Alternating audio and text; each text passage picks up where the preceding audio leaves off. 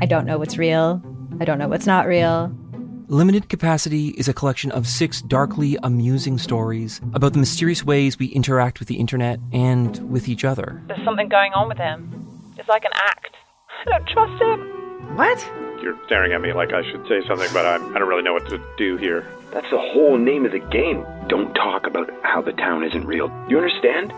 Limited Capacity, available now on CBC Listen or wherever you get your podcasts. This is a CBC podcast.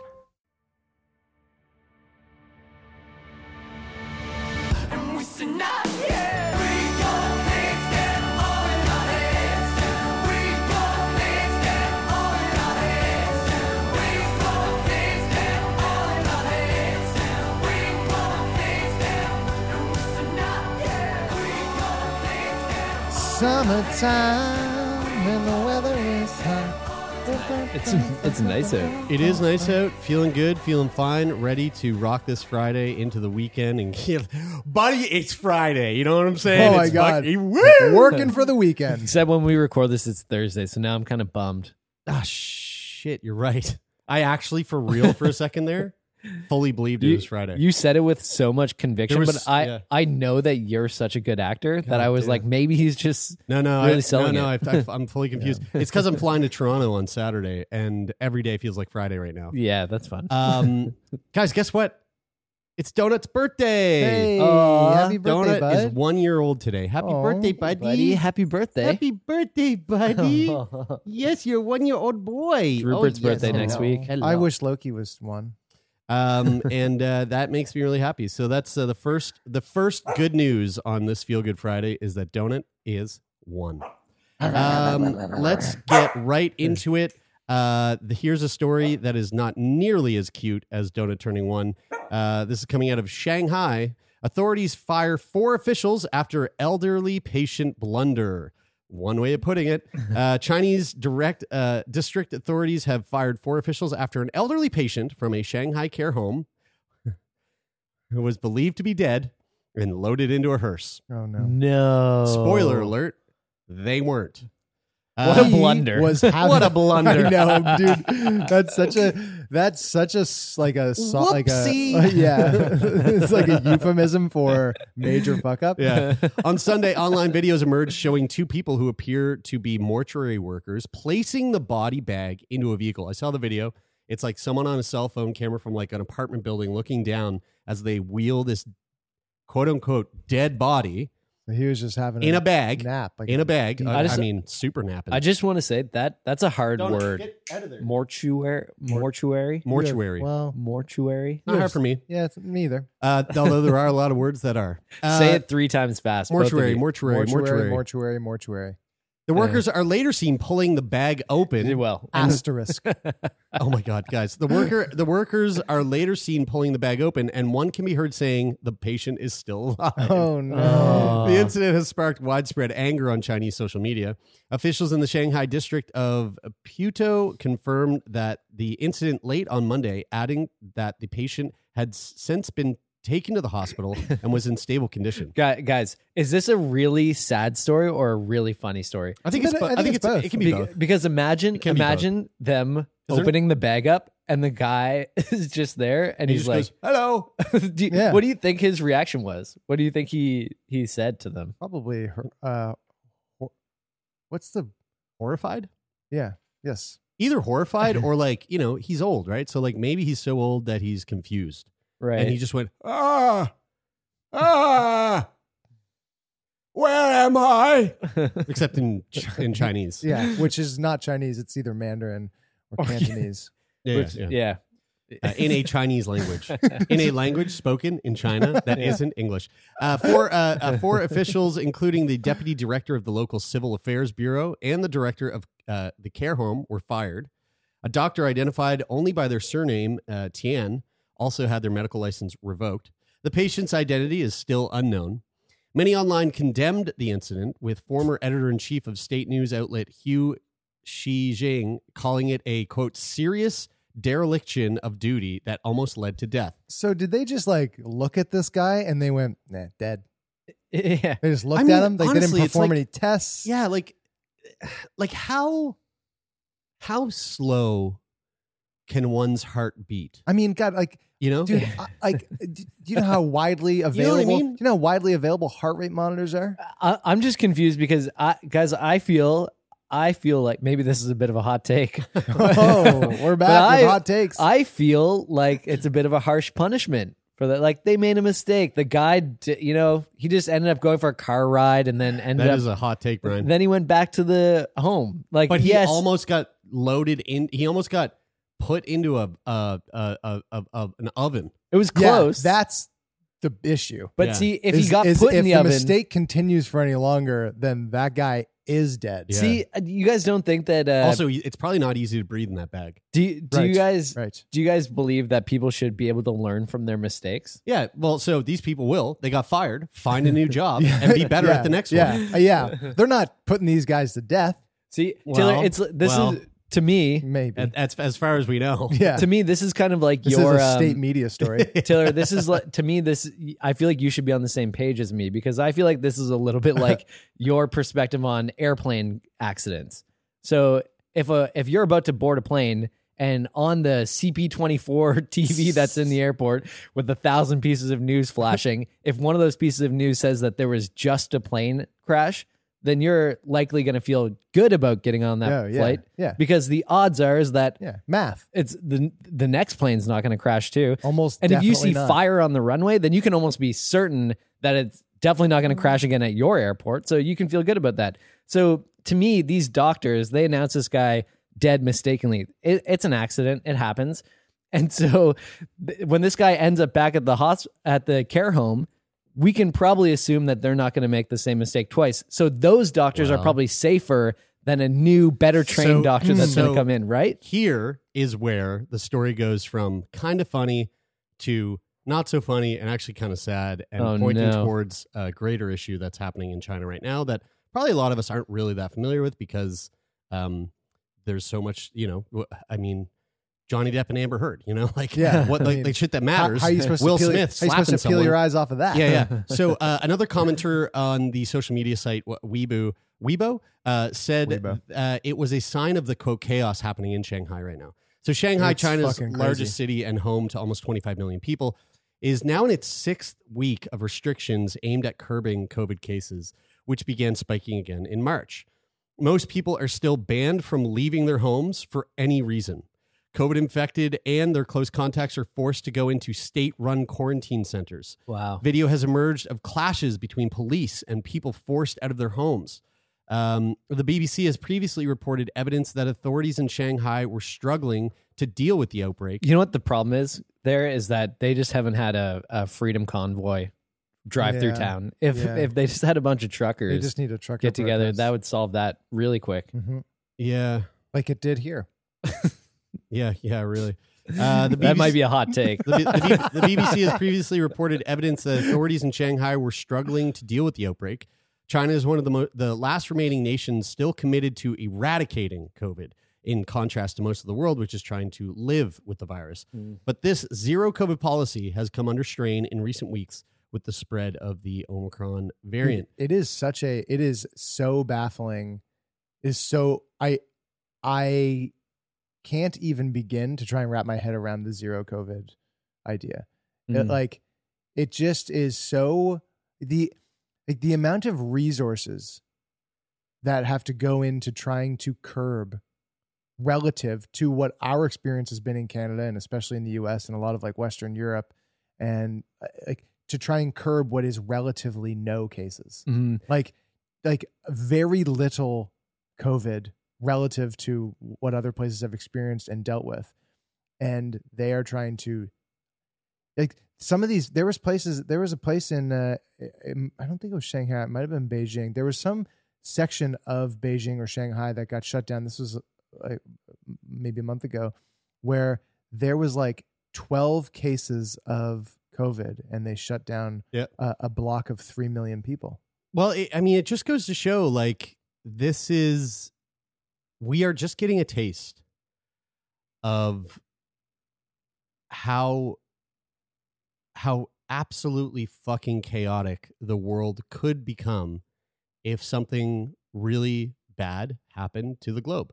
Like COVID, obviously very bad, right? But let's look at COVID compared to the Spanish flu, right? So COVID deaths right now somewhere uh, over what is it? It's just over six million, six million two hundred eighty-three thousand one hundred thirty-one deaths. The Spanish flu, reportedly, 25? higher ends Was it 25? between twenty-five up to fifty million Mm. right? So let's imagine a world for a second where COVID was COVID was not uh was was obviously bad. It was a very this has been this has been a very fucking challenging thing, but it hasn't it, it- yet like completely derailed society. But there are some pockets of society where it seems like it is kind of derailing the fucking system. because they Shanghai ch- being an, because an they, example. And and when the crazy part is because it's because they choose for it to derail the system. Right. So so That's what's so crazy. that right, and so that's my point. If that's happening with what if that's happening with COVID, Yeah. what the fuck do you think the entire world's going to look like if we if we come into some sort of pandemic that's you know um, as as deathly as Ebola, but as as transmissible as Omicron? I mean, Mm. I, I'm looking at. I mean, this uh, this You know, it's this, just pure chaos. this might go a little bit more in toward in towards like philosophizing on on cultures and um and and things like different cultures and how they how they how their governments are run and things like that but you're looking at a country like China which has been run under this sort of like um uh what do they call it they call it um Chinese um they call it Chinese communism with capitalist uh, tendencies or something like that. It's got it's got a weird name Sure. like that, where they basically are a communist nation, but then there's also major global financial hubs in China that Mhm. uh, you know with public companies and you can invest and you can make money and you know that sort of thing. And so, but the the you know you see with with China since the very beginning that the that the reception to these like crazy lockdowns was much more accepted amongst Chinese people because of the way that the government because of the the government with which all of those people have grown up with which is like very authoritarian very like very group think um type of style which comes from the type of government that they have. Like i am envisioning the next the next like 20 or 30 years of china possibly being so radically different because of the way if they go too far trying to push those limits of collective groupthink to the absolute limit by implementing this like zero covid policy where they're basically saying we are one group of people and we all have to do this one thing which is shut this shut everything down at all costs. Mm. like you're you're brewing revolution. It depends on how they contain that too, though, because you look at what has happened in Russia since Russia started basically waged war with Ukraine, and and the people who speak out against the Russian government inside Russia, the, who are then sent you to a gulag. yeah, Mhm. like put Yeah. in jail. but that's gonna they're brewing revolution in russia too Yeah, and so it, it's like, it, I mean, the battle is between like, is it contained by the authoritarian government, or is it able to get to a critical, like, sort of um, breaking point where it's a, Yeah. where it's not able to be contained anymore, and and that change is actually like it sticks. Yeah. like when you try to when you try to control a portion of the population from an authoritarian government perspective i think you can do that. Like i think you can be successful in that as a government. Um not that you should but that you can.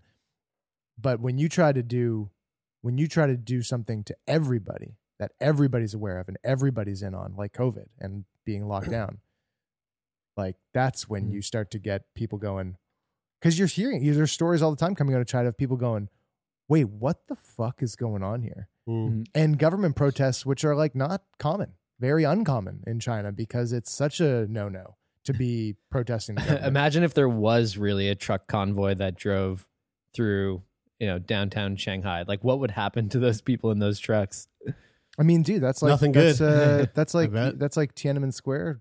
Yeah. shit. Yeah. Totally. And and that was uh, that was a potential revolution that got Yeah. shut down real fucking hard and real Mhm. fucking quick, Mm. um, and erased, erased from history. Yep. Um, so yeah. So a- anyway, uh, uh, that funny story is not so funny. Um, uh, Damn.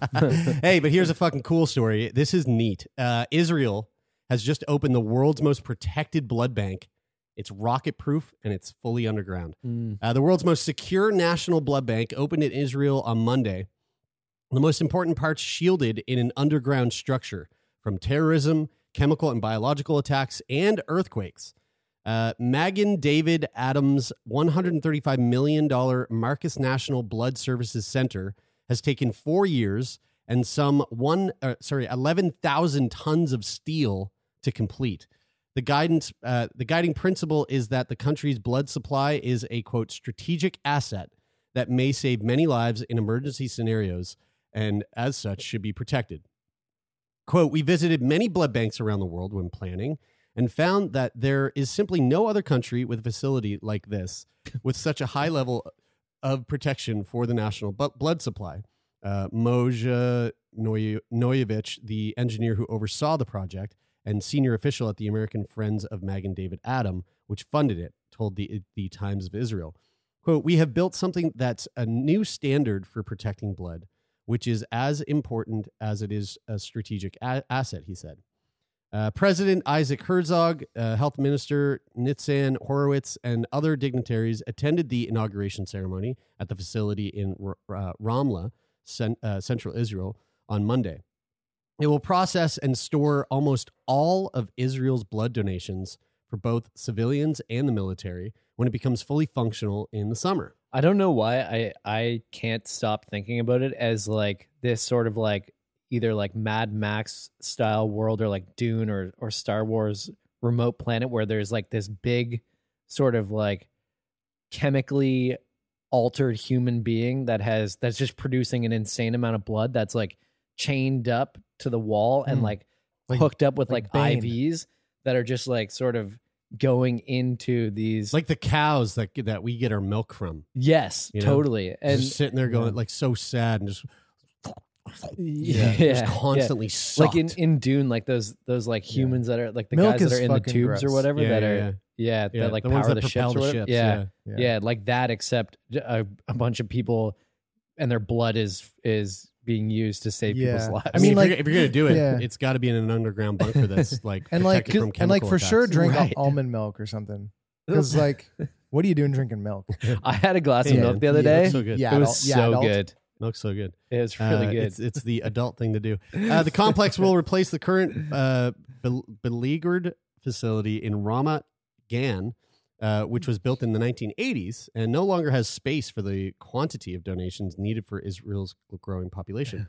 Its lack of fortification means that during rocket attacks, uh, Magen David Adom had to stop processing blood and move the blood reserves to a bomb shelter, despite the fact that blood processing is needed more than ever in times of war.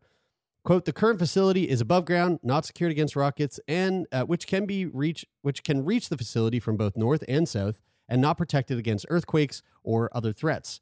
Uh, Professor Eilat Shinar, uh, head of blood services at Magen David Adom's, said. Noyevich emphasized that the facility also has advanced protection against cyber attacks. Uh, the center is named in honor of Bernie Marcus, the founder of the American home improvement chain Home Depot, and his what? Wait, what? Hold on. Hold on. What? hold on, hold on, Wait, read that again. hold No, on. he owns the uh, I literally, he it the sounded Atlanta, like I just made that up. he owns the Atlanta Falcons The center is Really? named Yeah. in honor of Bernie Marcus, the founder of the American home improvement chain Home Depot, and his wife Billi, who donated $35 million to the project. Why is that so funny to me? I don't know Other- I actually other- I, I I mean, it's Home really Depot. funny because it's like because I wonder if they got all their steel from Home Depot. You know, like like yeah there you go there yeah oh wow You're, you I'm just pulled the thread that's it. Other con- contributors include Miriam uh, and the late Sheldon A- Adelson, uh, the Leona M and Harry B. Uh, Helmsley Charitable Trust, and Bloomberg Philanthropies, uh, Michael R. Bloomberg Charitable Organization. See, Uh, the state of Israel provided the land via a 2016 government decree. the the burning question that I really have is is like, do you think the um, owner of Home Depot went in there and threatened to beat up the guy who was going to name it and was like, I either get to beat the shit out of you and it's an anonymous donation, or you walk out of here right now and my name goes on the. Wow. on This guy's been blood bank. watching some He's been fuck. This guy's been- been t- taking in content. He's been taking in. What do you guys think? You- Uh, I mean, it's do you think that's a l- distinct possibility? A likely scenario. yeah, I mean, I want to know if the Clinton Foundation's involved. That was an Ozark reference there. If you haven't been watching the new season, fantastic. The building is made from non-combustible steel and concrete. There are three levels of protection with varying security zones. Three floors are above ground, with uh, each with its own shelters. The above the ground floor has training facilities, an auditorium, a dining area, and a blood donation wing for the public. The second floor houses the m- human milk bank. Wait, does it actually say that? Yeah. No, the it second doesn't. floor houses the human milk bank, where mother's milk is collected for premature and ill infants, and more training facilities. Yo, that's actually Dude, and those women are chained up I told to a you. wall, and it's just going.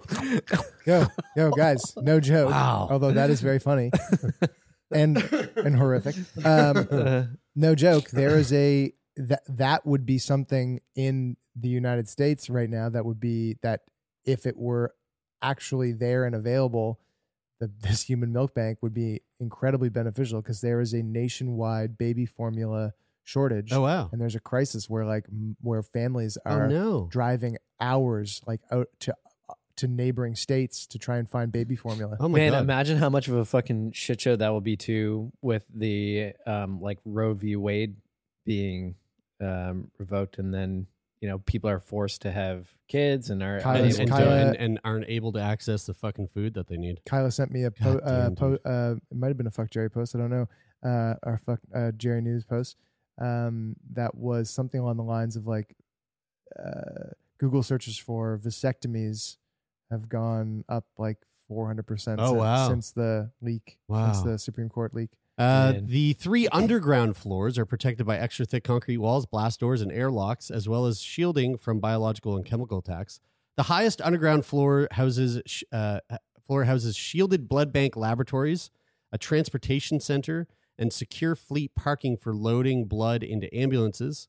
The second underground floor houses the core blood inventory, an R&D uh, molecular lab, and a chemical and biological warfare air filtration system that enables staff throughout the building to continue working and processing blood in the event of a chemical or biological attack. On the deepest level is the blood storage vault, a 300 square meter safe room shielded against the most severe missile threats.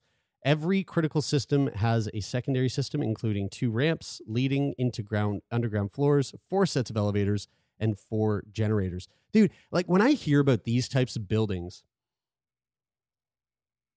man, all I want is just like I would love I love getting like getting a tour of a building. You know when we get like like back in the day we like went to CBC and we were on uh we were on the current with Anna Maria, Maria Tremonti and like one of the handlers were like, "Do you guys want a tour of like yeah. the news floors?" And like it's a huge fucking cool ass building like downtown Toronto um down on like John Street and and like Blue Jay Way and like those types of tours I'm always like, "Wow, wow, wow." This a tour of like this fucking Yeah. crazy Next vault level. would It makes me so think of the. Uh, it makes me think of the building. I can't remember where it is. I want to say it's somewhere in Scandinavia, maybe. Um, that is the the the bank with like all the world's seeds and grains. It's in uh, Svalbard, I believe, where It's Dennis is right now. Yeah, oh shit! Yeah. Wow, that's remote as fuck. yeah. Svalbard is. I mean, Sval- I mean, you're gonna chilling. Google with- that. You're Sorry, chilling. wait, what is this? What are you saying? It's like a it's a it's- Seed vault. It's a seed vault with all the world's like f- every flower, grain, like plant, tree, seeds for everything in It's case, like in Noah's case of a Ark. global f- catastrophe, Yeah, it's No. in it's in Svalbard. so that you could basically repopulate the earth Wow. with all the plant life that we have. what Dude. kinds of what kinds of complexes do you think exist out there that like we don't even fucking know? It looks so cool too. shit like that. You know? Check Yeah. out No, but I mean like but like yeah, you I know, that. I know what you mean, but you I, know, like yeah. I'm talking about like shit that we don't even have any idea of. Whoa, that's cool. I'll put a picture of this. Is it in the Svalbard? episode. Yeah, it's in Svalbard. Very cool. That's pretty crazy. Crazy, Guys, right? Svalbard is like you're chilling with Saint Nick up there. It's like yeah, you're, it's the um, you're up there. that's where the most remote, like uh, uh, northern settlements are. nice. Yeah. There probably is a ton of places like that that are housing, you know, yeah, like you said, shit that we don't even really think about, Yeah. but that are pretty crucial to the way that we live as humans. And in, the event of a, of a fucking asteroid hitting Earth Yeah. or, or nuclear winter or Like, what whatever. kind of like what kind of like vaults do you think are holding like alien technology that's being, you know, we're trying to reverse engineer to like figure out so that like, Probably If something in New Mexico, I'd imagine. honestly, Yeah. if you if you want to think about uh, the future and the crazy sort of like sci-fi things that are are happening now today, um, listen to Elon Musk talk. Uh, his his recent TED talk from uh, TED in Vancouver and the interview that he did at the Tesla Gigafactory. It's it's mind blowing. Like Yeah. talking about Neuralink, which can you know um, basically uh, give people who are paralyzed a new life where Yeah. they're able to uh, once again control their body. What's Like, crazy even, about even more impressive than that, and even cooler than that, is giving monkeys the ability to play pong with just their Yeah. thoughts yeah, What's crazy about Yeah. Neuralink and giving them banana milk. is is when he des- when when Elon Musk describes Neuralink and he and he and it's like well maybe there's this potential for this you know for every human to be like you know 200% more intelligent than they are than they are already but just hearing hearing him go the worst, Worst case, case, scenario yeah. is that we're going to be able to cure Alzheimer's yeah, eh, or or dementia or give a give a paraplegic the use of their limbs back like Mhm. that's the that's that's the worst case outcome It- of Neuralink. An interesting thing, a a question that I have for you guys is one of the, one of the things they're talking about is like colonizing Mars, and the reason why it's relevant is because of like the Great Filter and talking about the Svalbard Seed Vault. Like, um, if if we don't become uh, a multi-planet species, then the inevitable outcome is that the human race will no longer survive. So we have to go off planet to even give ourselves a chance at surviving as as uh, go yeah leave the planet and so um he said by like 2050 there will be a million people living on mars would you guys be one of those Yep. people I'd be down. By the time there's a million people there, it's because they're it's because it's very livable. Mm. It's be- probably I'd be because down it's for it's that. probably because it's it's it's good. he he said that it would it would actually like initially it would suck Oh, Oh, very it'd much be, it'd be It like would it'd be suck. like the great the Western Expanse. Like yeah, totally. it'd be or it- even before that, it'd be like you know just pilgrims coming over from Europe and and like having their babies snatched up by the witches that live in the woods in, in New Yeah. England.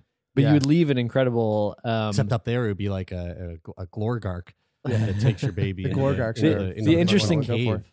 thing is like i mean you are sort of your legacy is you know being able to create a path for the human race to exist beyond the planet So, Earth, little which fun- is fucking crazy Little fun tidbit for the listeners here. Uh, next week, we are speaking with uh, a woman named um, uh, Maria Santaguida, who works out of uh, university here in, in Canada. Uh, I believe out of Montreal. Um, what is the University of Montreal? Starts with a C.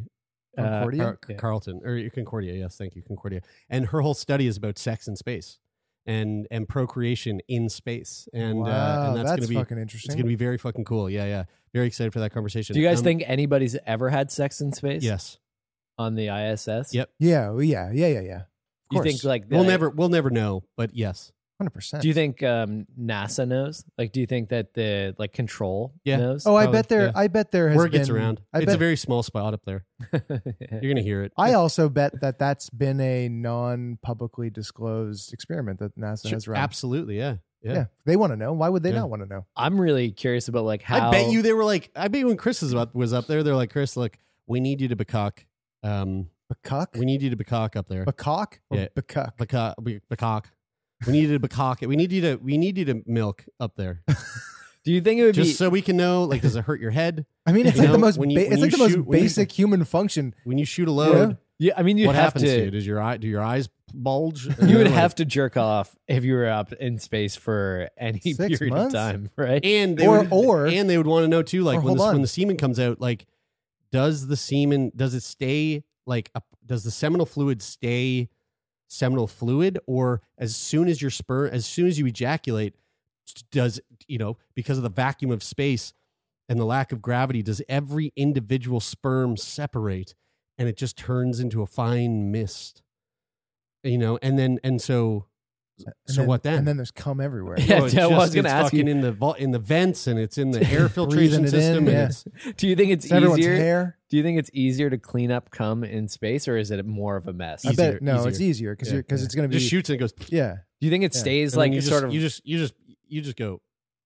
Do you think it just wraps around the head of your dick and like for, sort of forms Oh, that fuck, like um, Christ, No, you know that no. like you know Fuck, no dude. no I'm being serious. I mean, like, if you do it the way that you do, No, where it you comes where- out. if you it comes out of you. It's Well, not. no, it's but not t- no, tethered to your dick. no, dick. but Jared, Jared, if you do it the way that Bry does it, where he pinches his foreskin right before he right before he comes and he Okay, and he keeps gotta, it in. We got to we got to move on here.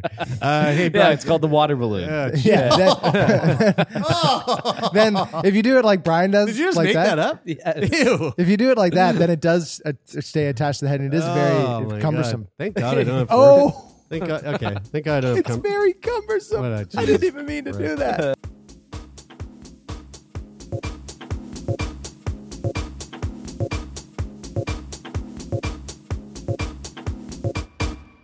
Hi, I'm Jesse Cruickshank. Jesse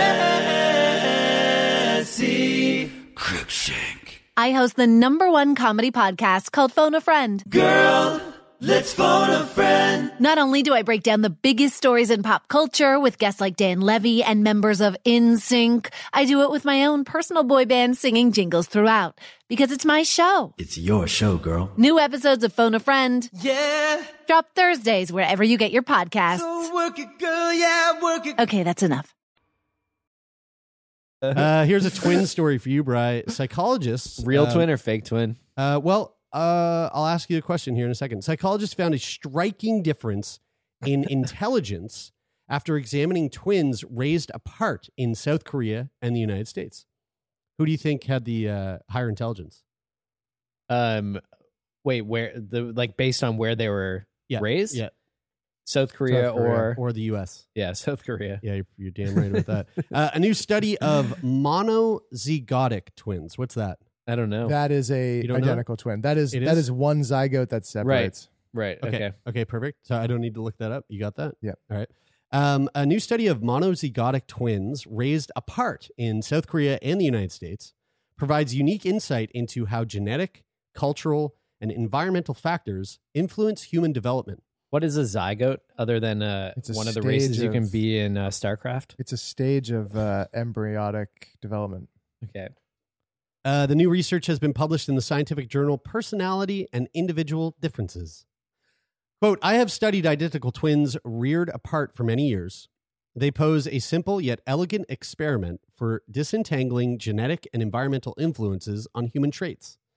This case was unique in that the twins were raised in different countries, said uh, researcher Nancy L. Segal, a professor and director of the Twin Studies Center at California State University.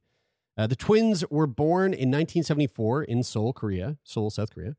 Uh, one of the twins became lost at age two after visiting a market with her grandmother. Oh my God. That's Really horrible. She was later taken to a hospital that was approximately 100 miles away from her family's residence. Jesus Do you- Christ. Do you think they were in the market and the parents were like, okay, um, like say the names of the twins were mine and Dennis's name. so they're like looking for Brian and Dennis, Not very Korean And names, they- but sure. and they they saw Brian and they were like, oh, that's uh Brian, and then they turn around, they were looking for the other one, and they just looked back again and they saw Brian again, but they're like, okay, there's Dennis, and they just confused the fact that they thought, They thought they saw the they had two. both. Yeah, yeah, yeah. but they were just spinning around Se- too much, probably. Yeah, I mean, it could have been that. Um, uh, so she was taken 100 miles away from her Totally. family's residence uh, and then diagnosed with measles. Despite her family's attempts to find her, she was placed into the foster system and ended up being Oh adopted by a couple God. residing in the U.S. Mm. Dude, Korea's. I mean, they have a lot of people, but it's not that big. It's kind of wild that they. This did- was 1974 as Oh, well. Okay. It would also be really hard to walk around and try to convince people that you were missing a baby if you had a twin because if you already if you were like putting up missing child posters, people would be calling and saying, "I found them."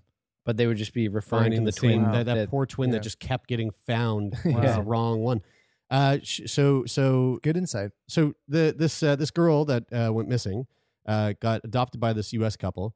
She later discovered that she had a twin sister after uh, submitting a DNA sample in 2018 as a part of South Korea's program for reuniting family members.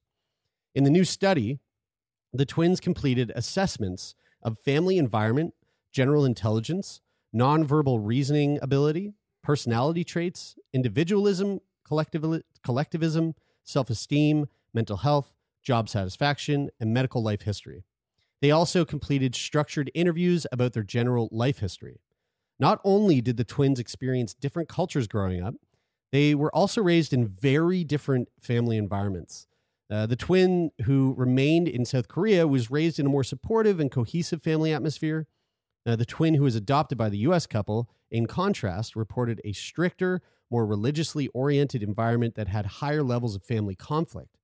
The researchers found striking differences in cognitive abilities.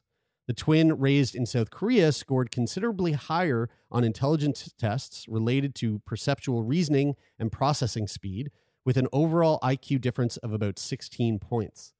In line with their cultural environment, the twin raised in the US had more individualistic values, while the twin raised in South Korea had more collectivist values.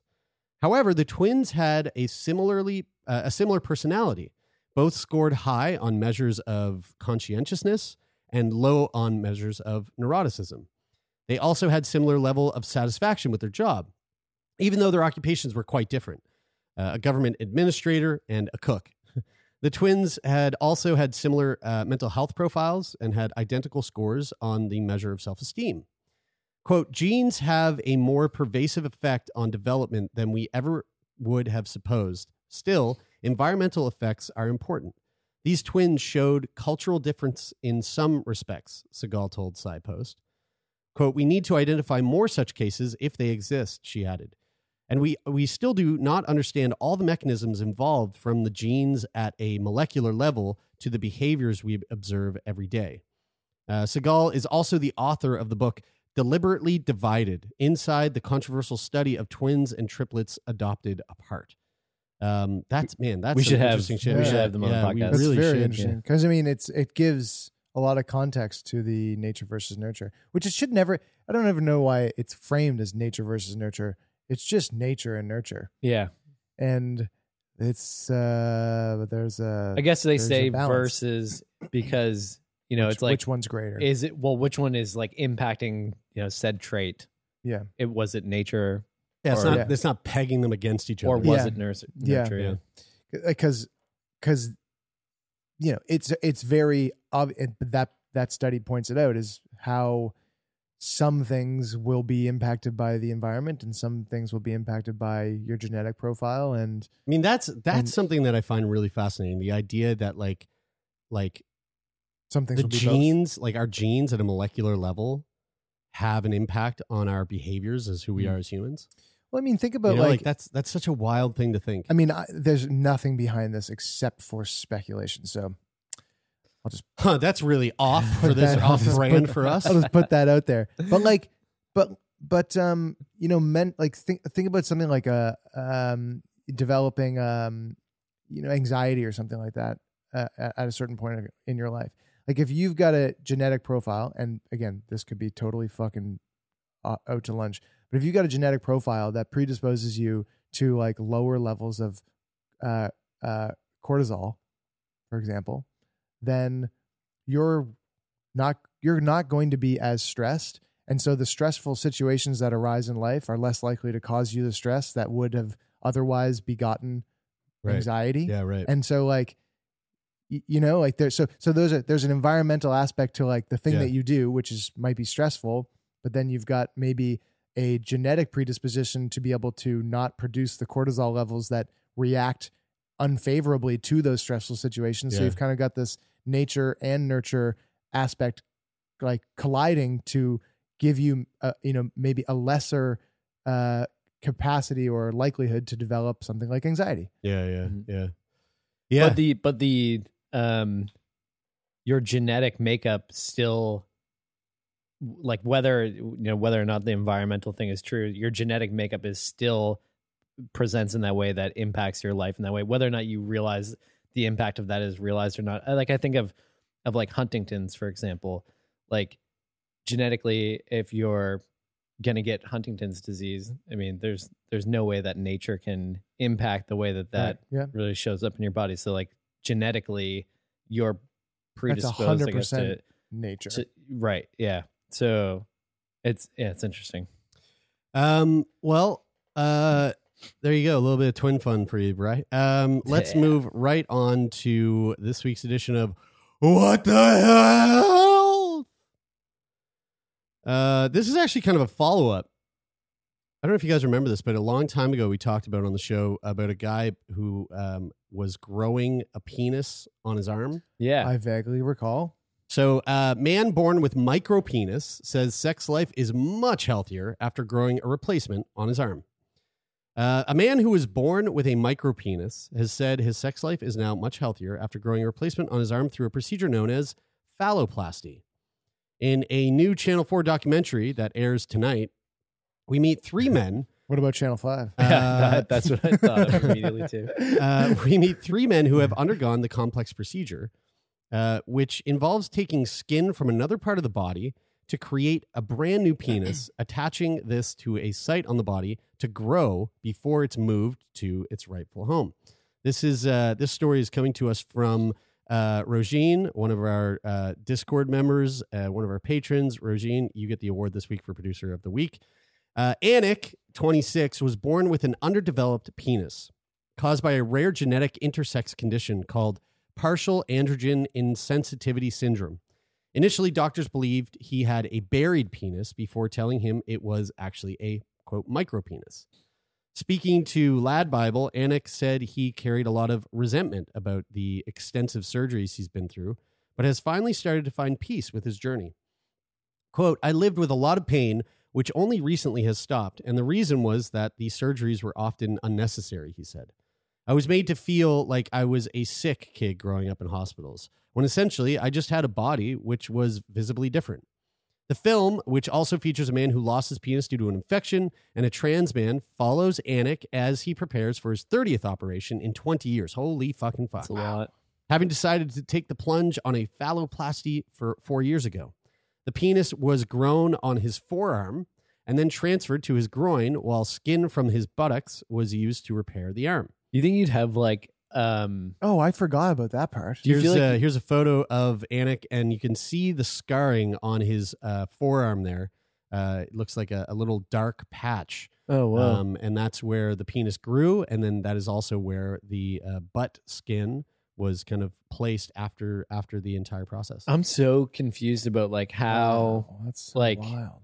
like does There's it a picture of does it hospital. have handsome, the handsome motherfucker? Look at him. the um ability Look hair. to to like really, can uh, they can they take that blood supply and like make it become erect too? Not not on the arm. Not on the arm. no, no. no not on the arm but like when when they transplant it like a, I would say, it can become uh, erect I mean, I don't And know. what would be I, don't, the I don't know, but I would say probably there's probably there's probably like a vascular kind of attachment that's going on there that allows it to at least get some sort of blood flow. so I'm if so not, there's like a interested- pump. You know, I'm like, really interested in like what like the makeup is of like because like take they're taking the skin and then growing a penis like what is Like, what what's is- the replica? Like the replicateness? yeah like it? what's it like in it like you're taking that skin and like you know like when i look at my penis like there's different skin on the shaft as there is on the head looks different and like so i'm curious about like it's probably a pretty like- unique looking bird. yeah You know, yeah i'm just curious of what it look like looks I'm- I wonder how. Which I, I, wonder mean, how big like, it is. I mean, yeah yeah uh, I mean, like, because if you look at his forearm, I mean, here, every bird is pretty that- unique. If that's if that's this if the that scar is the size of his new cock, I mean, you don't. dude, that you, guy's you that don't- guy's It's got a too piece big on I him. think don't it's see probably a bit many, too big. uh, It's very big. You don't see many. Uh, you don't see a, d- a- a dick that uh, looks like another. They're all pretty. They are. They are. d- Penises come in very different They shapes are and all sizes very- and looks, just like breasts and very just like unique. just like all bodies. Um. Uh. Since filming the documentary, Anik has had to have one more surgery in uh, to reposition the pump. Oh, so that he could access it easier. So there you go. So Okay. for- Um, to get an erection, While some pain is present, he says things are much better than they once were. Although the biggest change is arguably the effect the process has had on his self esteem. Mm. Anik said, quote, My confidence has vastly improved since the final surgeries, and I am excited to start my life. I won't need another surgery for years, which literally has never been the case in my life until now. My sex life is becoming healthier, and a lot of that is down to my confidence around discussing my story. Hmm. Phalloplasty has given me a, se- a sex life and something to talk about. Not many of us walk around with a customized inflatable penis. Anik said his family have always tried to make him feel comfortable with his body, but that this used to anger him when he was younger, only highlighting how alienating his condition was. He continued, quote, My mom and I had have have a complicated relationship which is built on love and pain.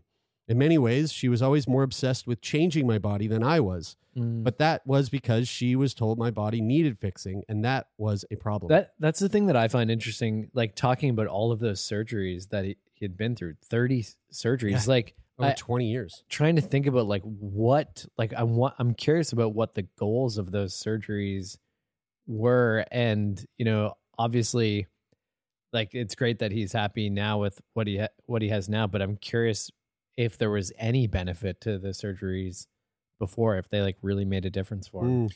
I don't know. I- I guess depending on what the surgeries, what the surgeries were, it sounds like from his account they were just. Yeah it'd be very fun to get him on the show and talk about really it. it anything. seems like a lot of pressure and like like Yeah. he said you know a lot of pressure to sort of change your body to be a certain way not because he necessarily like obviously it sounds like he wanted this surgery but but you know sounds like there was a lot of outside pressure and influence Yeah. for him to look a different way than he did He said, For my mom, which is a bummer she wanted me to be able to have a healthy life, a family, and find love. Everything she agreed for my for my care was based on that. She's a funny person and has been through a lot of anguish, particularly around me. My siblings do not talk to my mom about their bodies and sex life the way I do. Yet again, most people talk to me about it more than they would with others. People cringe when I tell them the story about my mom and my penis. She even offered her own arm to be used as the phallus. wow Whoa. Whoa. That- Can that- you imagine growing your son's penis on your arm? That'd be that would be too psychologically challenging. That would be fucking wild for for him. for him. yeah yeah.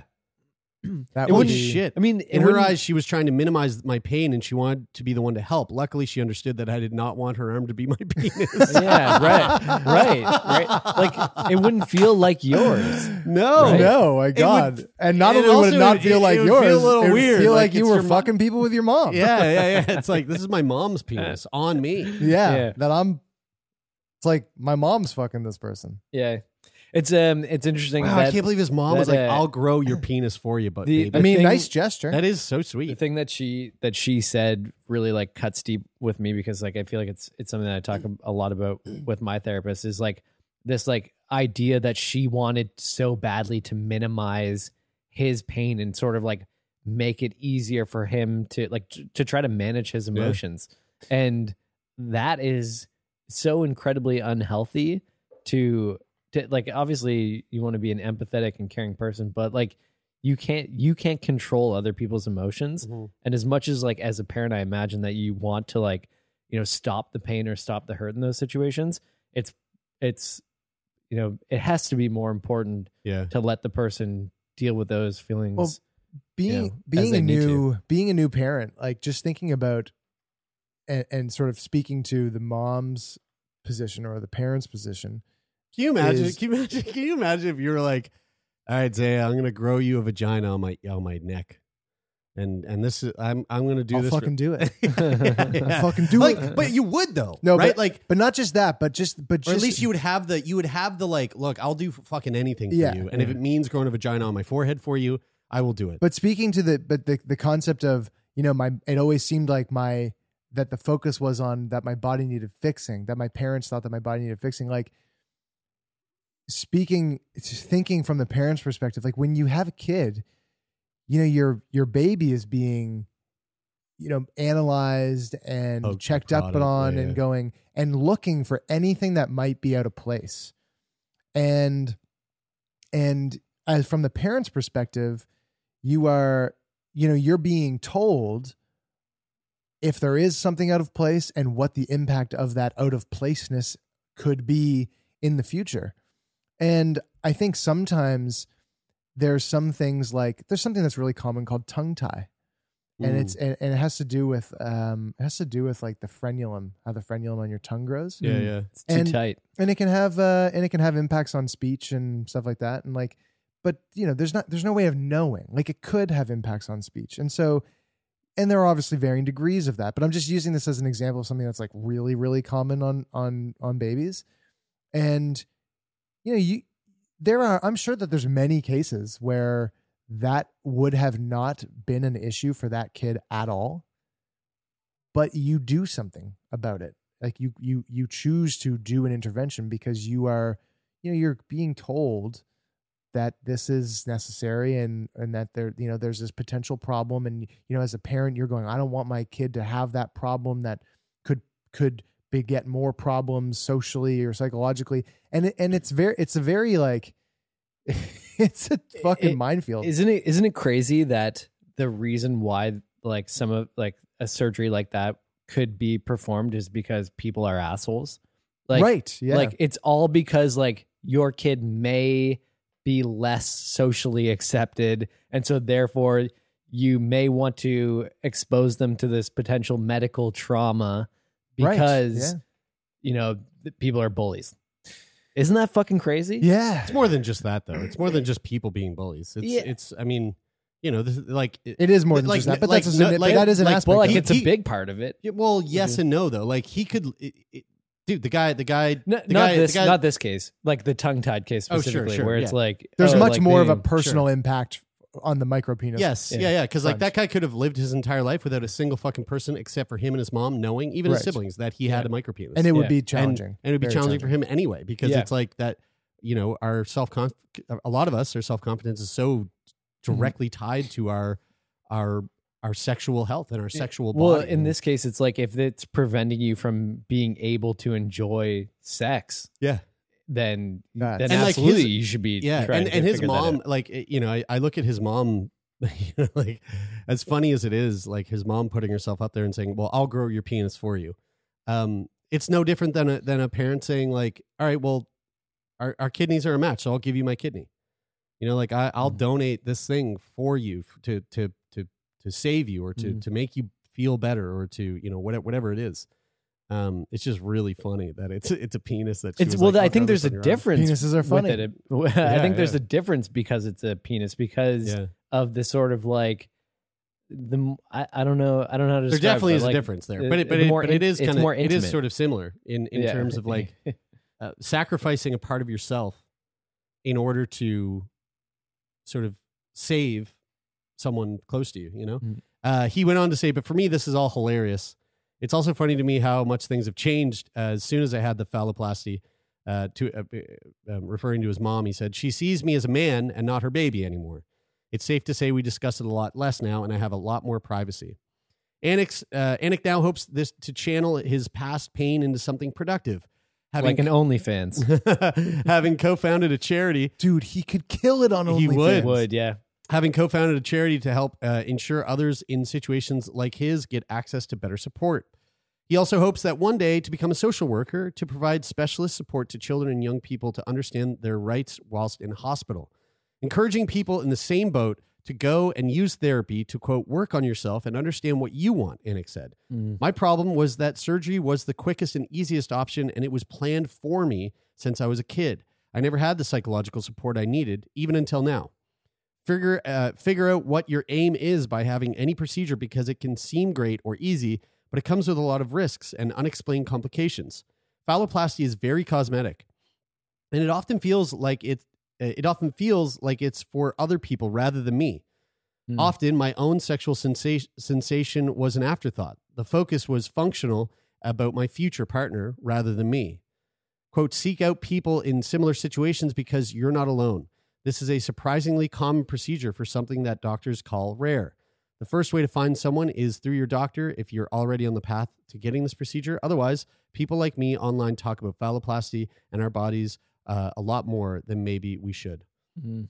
I I, mean, I, I love that story. Like I Mhm. I th- I would love to get Anik on the show. I think that would be so. especially So since fun. like the idea of a micro penis i feel like is uh is almost exclusively used as like a comedic bit Mhm. Mhm. and it's like but it and there is something there is something funny about uh, just penises there's something funny about penises Mm. but it's a very They look funny. but it's a very uh, it'd be a very impact, Very not- a very not funny a for- very not funny uh life Yeah. uh scenario to be I, I like with. his message. I think it's really important. I should toss this in the Feel Good Friday next week. I, we talked about it on Turn Me On uh, at length, but we never talked about it here. I'm surprised I didn't tell you guys about it. But there's a woman on OnlyFans who's kill killing it right now, and she has The two, baby? She she has she has two vaginas. no, Cash me outside no, no, bad, bad what's a bad Bad baby? baby? Bad baby. No, this woman has two vaginas, and um, and she's a sex worker, and she uses one of her vaginas for clients, but she reserves her other vagina for her partner. Wow, that is something else. And I went, I went, I, I went on to uh, OnlyFans fans and saw how the whole how it works, and it is very interesting. It is a very How close together are they? uh very uh, Uh, like side by side, Side by side. side by side. There's two like two. two holes, two vaginal openings. She has two uteruses. Uh, she can get pregnant Does she have by two multiple different lips? people at the same time. No, it's no, no, no. So, so, so like, one like one looking she has she, one externally looking vagina. She has one vulva, yeah, but she has two vaginas. Like she has two. vaginal opening. not stacked, but side by side. Uh, they look stacked, Okay, stacked. would like make two, sense. like one, on top, of the each other. other. And so, We've talked. We've talked about that on the podcast. Did Well, we? No, we talked about it. We talked. We talked to somebody who had a uterus that was split. Yeah, no, this woman That has was years ago. this woman has two vaginas, two like she could get pregnant by two people at the same time. wow. She have two ovaries though? Yeah, yeah, So it's, one it's o- two everything up in up in there. No, because you have so no. She, Oh, so she, four ovaries. four, she have four ovaries or Yeah. two? Uh, uh, four. I don't know. That'd I don't know. Yeah, it's very wild. Wild. Fuck, that's crazy. Very wild. Yeah. She was she was a twin and was meant to separate from the vagina, but it just Maybe. She just it ate just her twin. it only started. Yeah. It just started. I Yeah, wonder if like that one is- percent. It could, it could have been that. I wonder yeah. if that is the theory. could have been. Probably not. I mean, maybe. Could've it's like that uh, the the Black Alien Project. Oh my Like, god! Let's not talk what about him. percentage Get of me started evolved on you that guy? We could have him on the podcast. No, Uh, no, we do not want that. um, I had uh, I Speaking had of twos, he just put a post up the other day, and I don't know if it was a joke or not. Oh no! What do you do? It looks like his next evolution is to grow two, pe- is to have two penises. Are you serious? I'm not joking. Um, Um, all right. Well, folks, thanks for tuning in. Hope you enjoyed this conversation. Uh, uh, we are coming at you three times a week Mondays, Wednesdays, and Fridays. Uh, and uh, if you're listening to the podcast, if you're listening to all those episodes, that's awesome. We really love it. Uh, listen, some news. Uh, September, we're coming out west. Uh, SAIT, we're going to be doing a show in Calgary at SAIT. Uh, it's probably our third, fourth show there. Uh, love coming to the college. Love seeing you folks out in Calgary. So uh, put it in your calendars. We're going to be doing that show. I believe it is September 24th. That is correct. And uh, and while we're out there, we're gonna hop in a car and we're gonna drive all the way to Vancouver, and we're gonna do a show in Vancouver uh, the week of the 18th in September. So uh, we are so excited to get back on the road. So excited to come out and see y'all. Mhm. Uh, keep your eyes peeled on our social media for when tickets go up, and of course, we'll be plugging the shit out of that uh, on the podcast when those tickets are on sale. Uh, we cannot wait to see you on the road. And Edmonton, we might come up and see you too. Who knows? Um, if you want to support the podcast, folks, you can leave a rating and review on Apple Podcasts, or if you're listening on Spotify, you can use your Spotify mobile app to leave a rating. And uh, of course, every episode uh, is talked uh, talked about at length on our Discord, uh, among other things. If you want to join the conversation and join our little community that is continuously growing, uh, you can check the Discord link in the show notes of this episode. And if you have uh, a story that you'd like to share with us, uh, anything about anything that you hear, or just like a general um, a general feel good uh, feel good story that you that you want to send us, you can do that by sending that to letters at sickboypodcast.com. And if you want to be a guest on Sick Boy, you can go to sickboypodcast.com slash contact and fill out the guest form. Um, I wanted Mhm. to check check this in at the end. I meant to bring it up earlier when we were talking about the blood bank in uh, in Israel, but uh, the um, re- it reminded me of the talking about the blood ban uh, that we were talking about Mhm. and the changes uh, in Canada. And there's this thing that we should probably dig into a little bit more for maybe next week's episode. But it was a, a tweet that said Canada has not lifted the blood ban. It has simply reworded its policy to ban people by sexual behavior uh, and still only asks about anal sex, not vaginal sex, condom use, or other behaviors. And the testing also excludes anyone taking the HIV uh, prevention drug PrEP. Oh, yeah. um, so mostly queer men. So there's still, I think, probably a lot of work Hmm. to do around that. And it would definitely be worth it to dig into that for next Most week. certainly, yeah. Interesting. And thanks for that tweet. Thanks for sending that Yeah. to us. That was that from was. Rosie. Thanks, Rosie. Um, and uh, thanks, thanks to the people who make this show happen. Thanks to um, our manager Jeff Lonis and to Rich Aucoin for the theme music. Uh, we love you guys. That is it for this week. I'm Brian. I'm Taylor. And I'm Jeremy, and this is Sick Boy.